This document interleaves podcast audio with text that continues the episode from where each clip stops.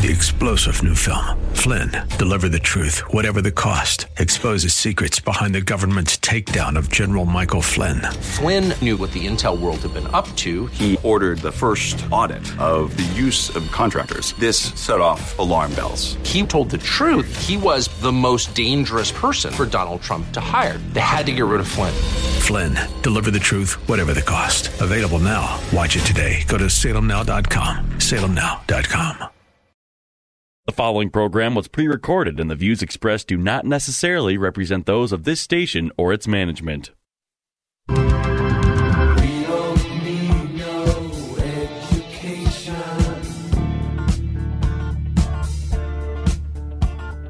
We don't need no thought control. Get ready to take notes, because school is now in session.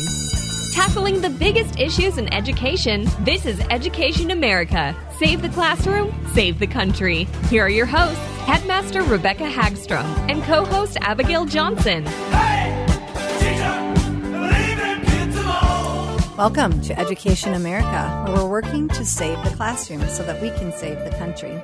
K-12 education is the playing field where the battle is on for the future of our country.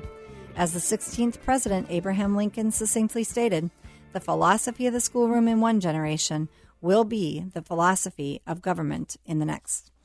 Nice to be with you again, even though we are going to be talking about a rather depressing topic. Yes, this is true. We are. Because, of course, we're talking about test results. And I mean, to be honest, who really wants to talk about test results? Well, this is true. No one wants to do that. But that isn't exactly what I meant. No. A depressing topic. Yes. Yes. So we will be chatting about the latest MCA scores that were released here in Minnesota in August of this year. For those of you who aren't aware, the MCAs are the Minnesota Comprehensive Assessments. And they are generally focused in on reading and math proficiencies. And I got to tell you guys, doesn't look good. It's not looking good. No. And, you know, one of the things that I always like to point out is that people have this notion that Minnesota's schools are like second to none almost, right? That, oh, my goodness, you know, in the nation, Minnesota's schools are really outstanding and excellent, and they have been historically. Mm-hmm. But what these MCAs tell us, they show a picture of decline that has actually started long before COVID hit. Mm-hmm. It really started declining in about 2015 for math. And reading stayed relatively steady until about 2019. But the sad fact about this is that today I think the big emphasis is on, well, it's all COVID. It's all COVID. You know, the kids weren't in the classrooms, which all of this was significantly contributing to these test scores, because then you see them drop pretty significantly in the last couple of years. But when you consider the fact that these were starting to fall, mm-hmm, several years before COVID, mm-hmm, you have to look back at education and say, okay, well, what changed in the state of Minnesota that would lead to the declining test scores? And there's a lot of answers to that, but one of them is the Common Core State Standards. Mm-hmm. And they were initiated in the state of Minnesota, the English language standards. Many will point out that we didn't adopt the math standards, but because so many of the tests and the MCAs too were built around a Common Core type of math curriculum, it was adopted almost by default in the state of Minnesota. Yep. Because the schools felt like, well, if we don't use it, then our students aren't going to be able to test well. And so we have to really take a serious look at the type of methodology that is being used in our state's classrooms, and I would argue nationwide, to teach reading, to teach math. Clearly, these methods are leaving us wanting, because, mm-hmm, these test scores continue to go down, down, down, down. Other factors, interestingly, increased use of technology in lower grades, also not corresponding to increased reading scores, but actually decreased reading scores. Increase use of social emotional learning, increase emphasis on on cultural topics rather than actual, time spent learning. So all of these things really factor together, mm-hmm. but they certainly don't bode well for the students of Minnesota. And I think that what you are trying to illustrate is something that we've talked about on the show a few times, which is there's a certain nostalgia that we all have for the vast majority of us, mm-hmm. Both of us attended public schools right. That were historically good. Mm-hmm. And just to recognize, you have to recognize when things have changed. Mm-hmm. Yeah, you can't live with the nostalgia of the past and thinking that it worked, and maybe it did for the time, mm-hmm. But that isn't what is happening now in the classroom. And there's a point where you do have to look at how much more data do you really need? Mm-hmm. Right. I mean, in all honesty, how much more data do you need to see that our average public school, and maybe private schools too, this is what we're talking about, public schools for mm-hmm, right now, mm-hmm. but, we need to look at how is time being spent at school? If you want to get really philosophical, which is not necessarily the goal of this podcast, particularly today, but what is the purpose of a school? That's exactly where I was going to go. No! That's so funny that everyone. Two of us think the same. Yes. What is the purpose of a school? Because how many times have we said, what's the purpose of education? How are these poor teachers supposed to have the time with all of the different mandates and requirements for a variety of different cultural awarenesses and sensitivities? And then, of course, we have the disciplinary or lack thereof abilities for them. So that takes up a huge amount of their time. Mm-hmm. Where is their time for actual teaching academics? Mm-hmm, mm-hmm. Isn't that what we're supposed to be doing in school? But I think we've lost this vision of, so schools are limited in what they can do. Yeah. And we all need to have that understanding, particularly as parents. Schools can only do so many things. Just like we as parents, if we as parents are not homeschooling our kids, we're doing that. Mm-hmm. I made that particular choice because we looked at what we were good at in our home and maybe some areas that we weren't good at and made a decision of, okay, here are the things we are going to focus on, the things that we're strong at. And then, we're going to outsource some of these things, such as reading, writing, math, science, the academic stuff. The academic stuff. Yes, we want to do that. But understanding, just schools are not a panacea of. They are not there to just to raise the child, mm-hmm. right? And unfortunately, when we talk about this, I feel like I need to also just mention that to make it really sink in. Mm-hmm. That as measured by these last test scores, the 2023 MCA test scores, 50.3% of tested students in the state of Minnesota do not meet grade level reading standards. 50% mm-hmm. of the students. Flip a coin, heads or tails. Yeah. And then it's even worse for math. 54.7% do not meet grade level standards. So, this idea, not my district. My district is good. My district is good. Everybody always thinks their own district is good. And that's because you know the people, you know the teachers,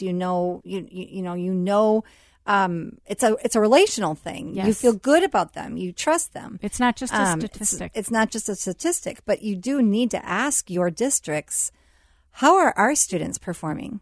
And I'll tell you what, Abigail, we have a family at our school at Liberty Classical Academy who actually asked that question of their superintendent in their particular district a couple of years ago. And she was really stunned by the response. She said, how are our MCA scores? How are our reading scores? How are our math scores? And the superintendent wrote back and said, we really don't emphasize that anymore.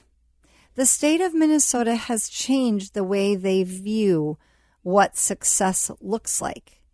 And they have now decreased the emphasis on the MCA scores. And what they've increased the emphasis on is attendance records. That's one. Like, really? Like, what just, okay, attendance factors into success, but certainly that doesn't measure success. And so for them to be looking at attendance records, and I'm trying to remember what the other things were. This was a couple of years ago that she shared this with me. But the MCAs absolutely, according to this superintendent, in writing, by the way, this was in writing that she received this response, was that, well, the MCAs, we don't emphasize those as much in the state of Minnesota.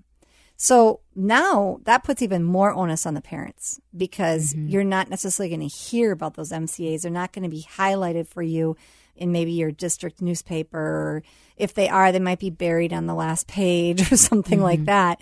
And so, you know, if you care about actual learning, that you want your child to be learning to read and learning their math and becoming successful students so that they can go off and have successful lives after college or after high school, whether that be college or trade school or something else, you have to really be vigilant and ask those questions. You cannot assume, especially with these kind of test scores, if 50% of the state of Minnesota students are not proficient in reading and 54.7 are proficient in math, you can't assume that your district is doing well today. I mean, those numbers are astonishing.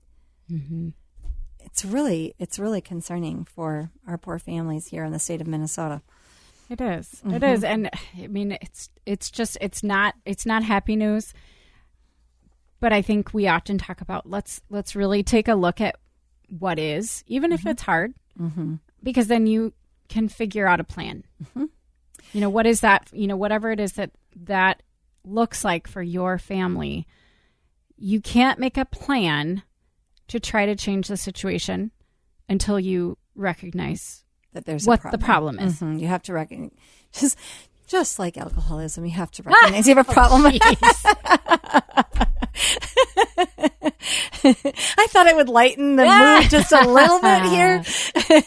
But one of the other things that I want to point out is that the amount of spending on education during the same period of time in the state of Minnesota. Well, I mean, it probably went way down, right? Oh, yeah, right. I mean, we haven't invested enough in education. We have to put more money towards education. Just have to. And, you know, and you can see these gigantic, you know, increases after 2019, actually. Yeah, 2019. All of a sudden, you see these dramatic increases in per pupil spending and cash spending on education. And yet that, when you look at the graph, it's almost sad because you see this huge spike in spending and then a huge dip. Yeah, not spike. Thank you.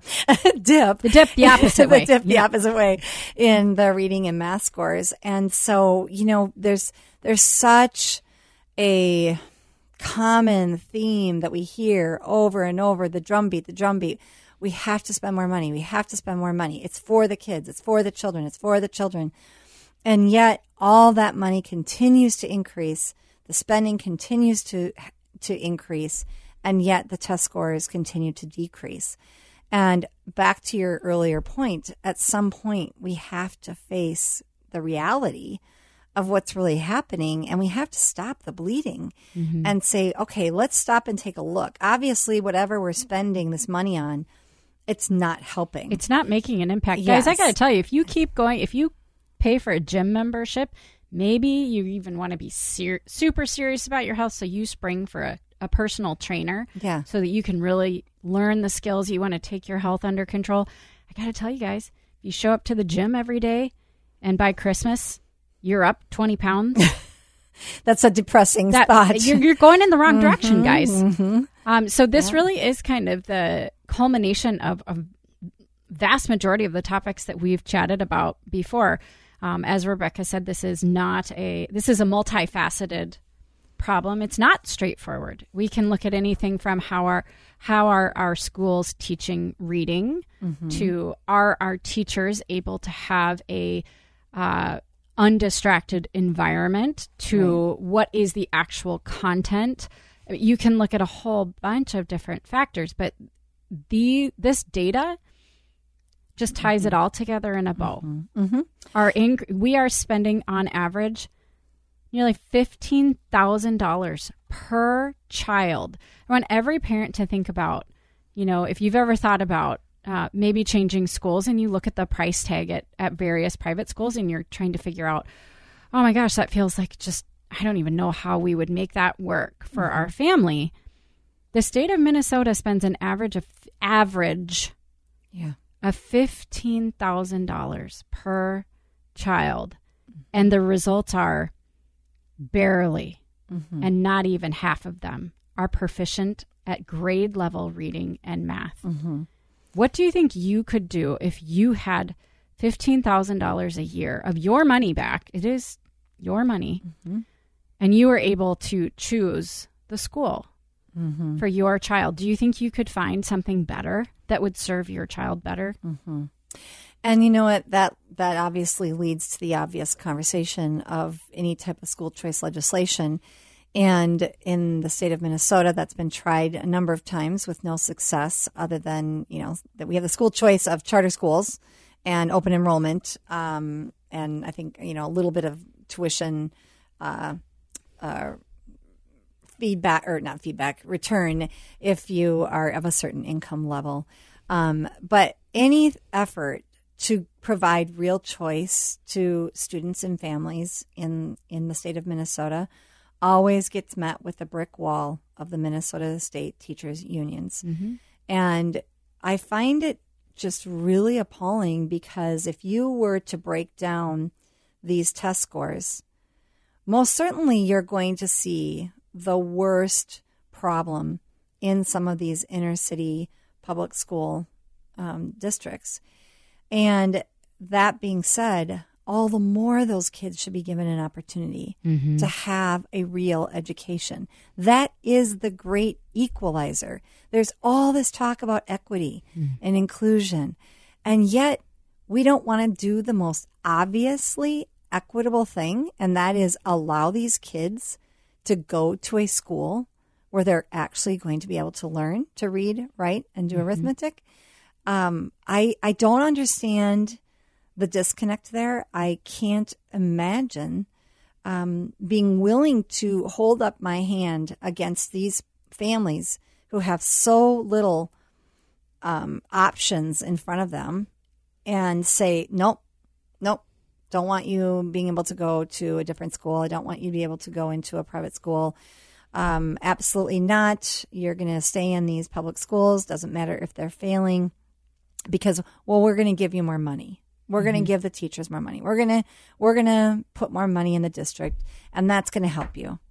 But yet, over and over and over and over, that's been shown that it doesn't. Mm-hmm. And so, your point that we need to be able to provide these kids an option is really an important point. Mm-hmm.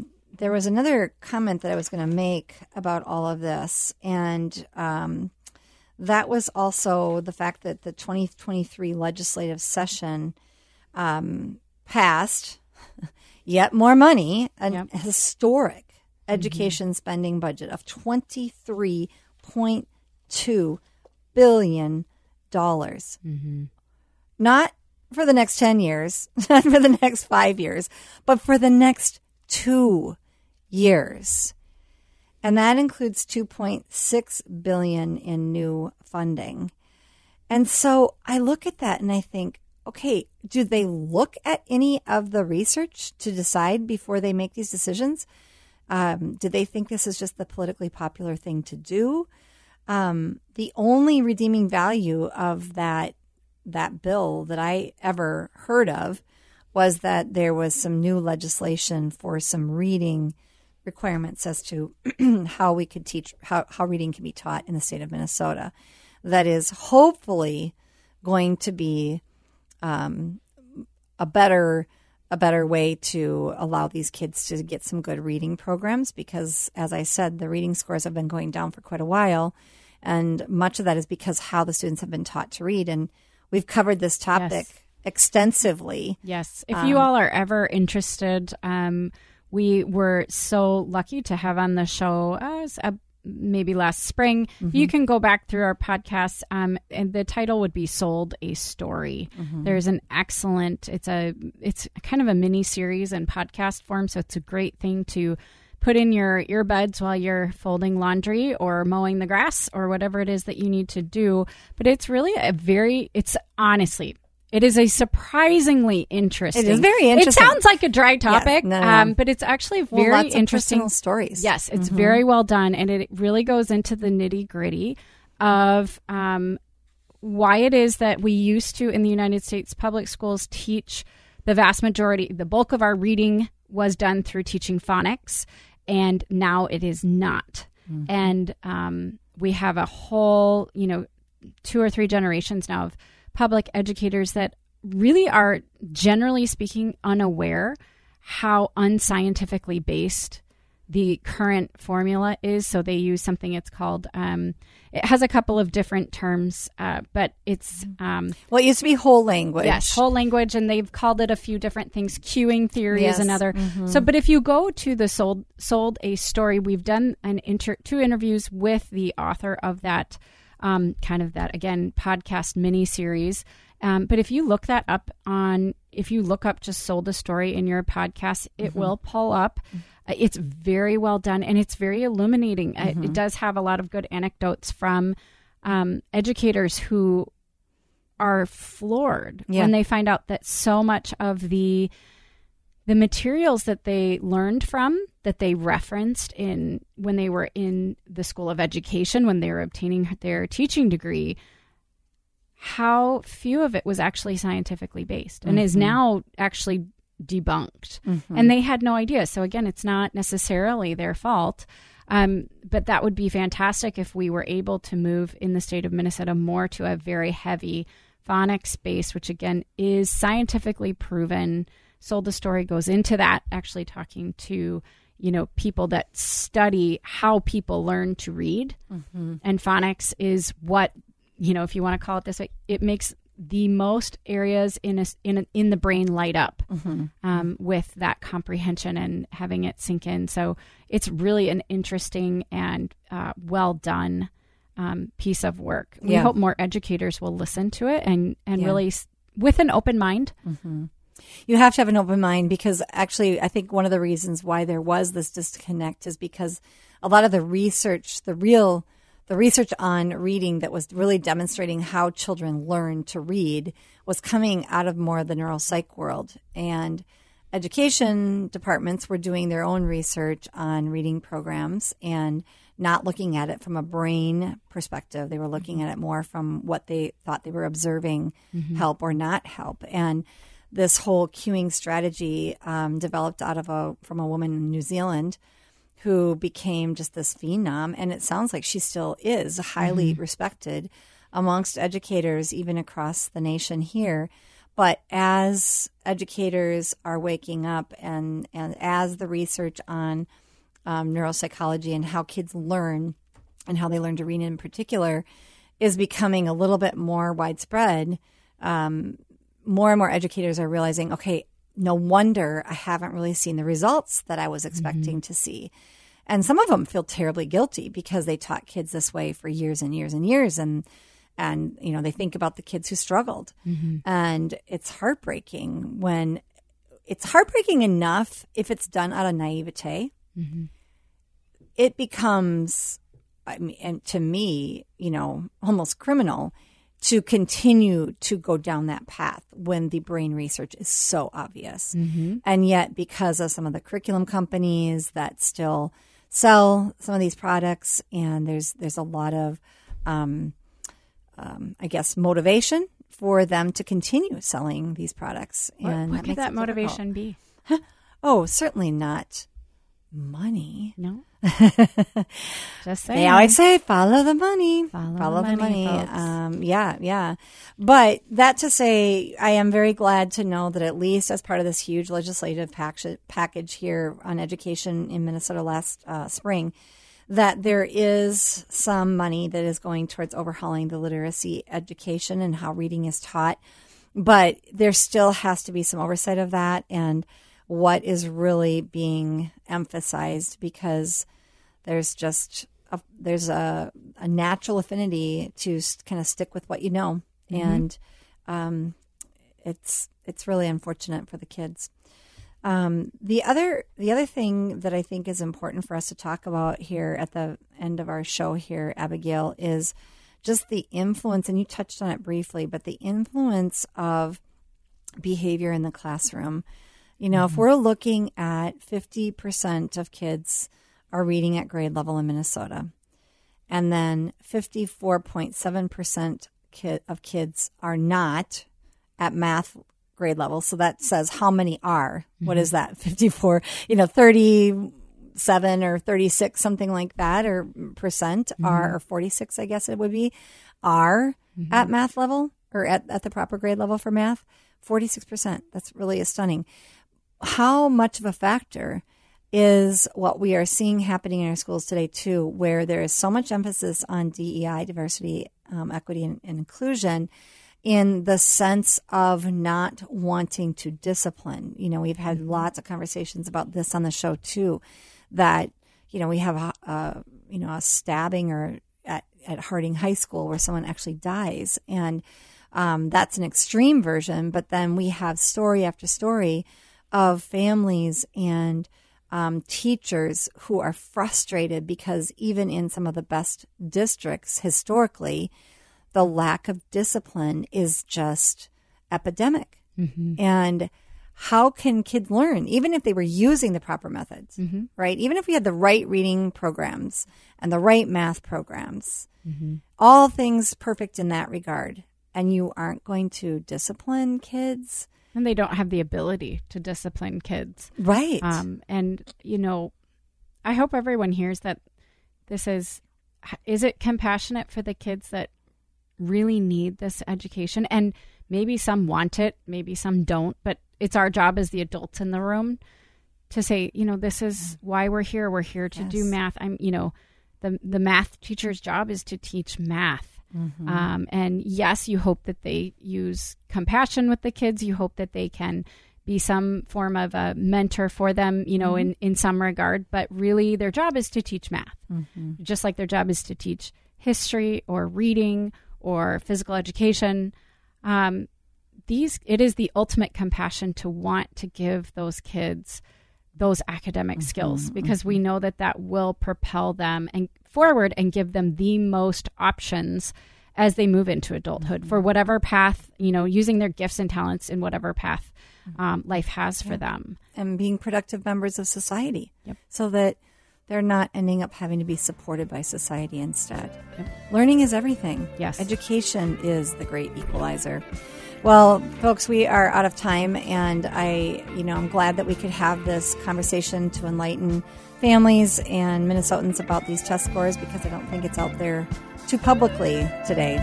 So listen to this podcast and other podcasts wherever you listen to podcasts, like Spotify and iTunes and what have you. Have a great night, everyone. Thank you so much.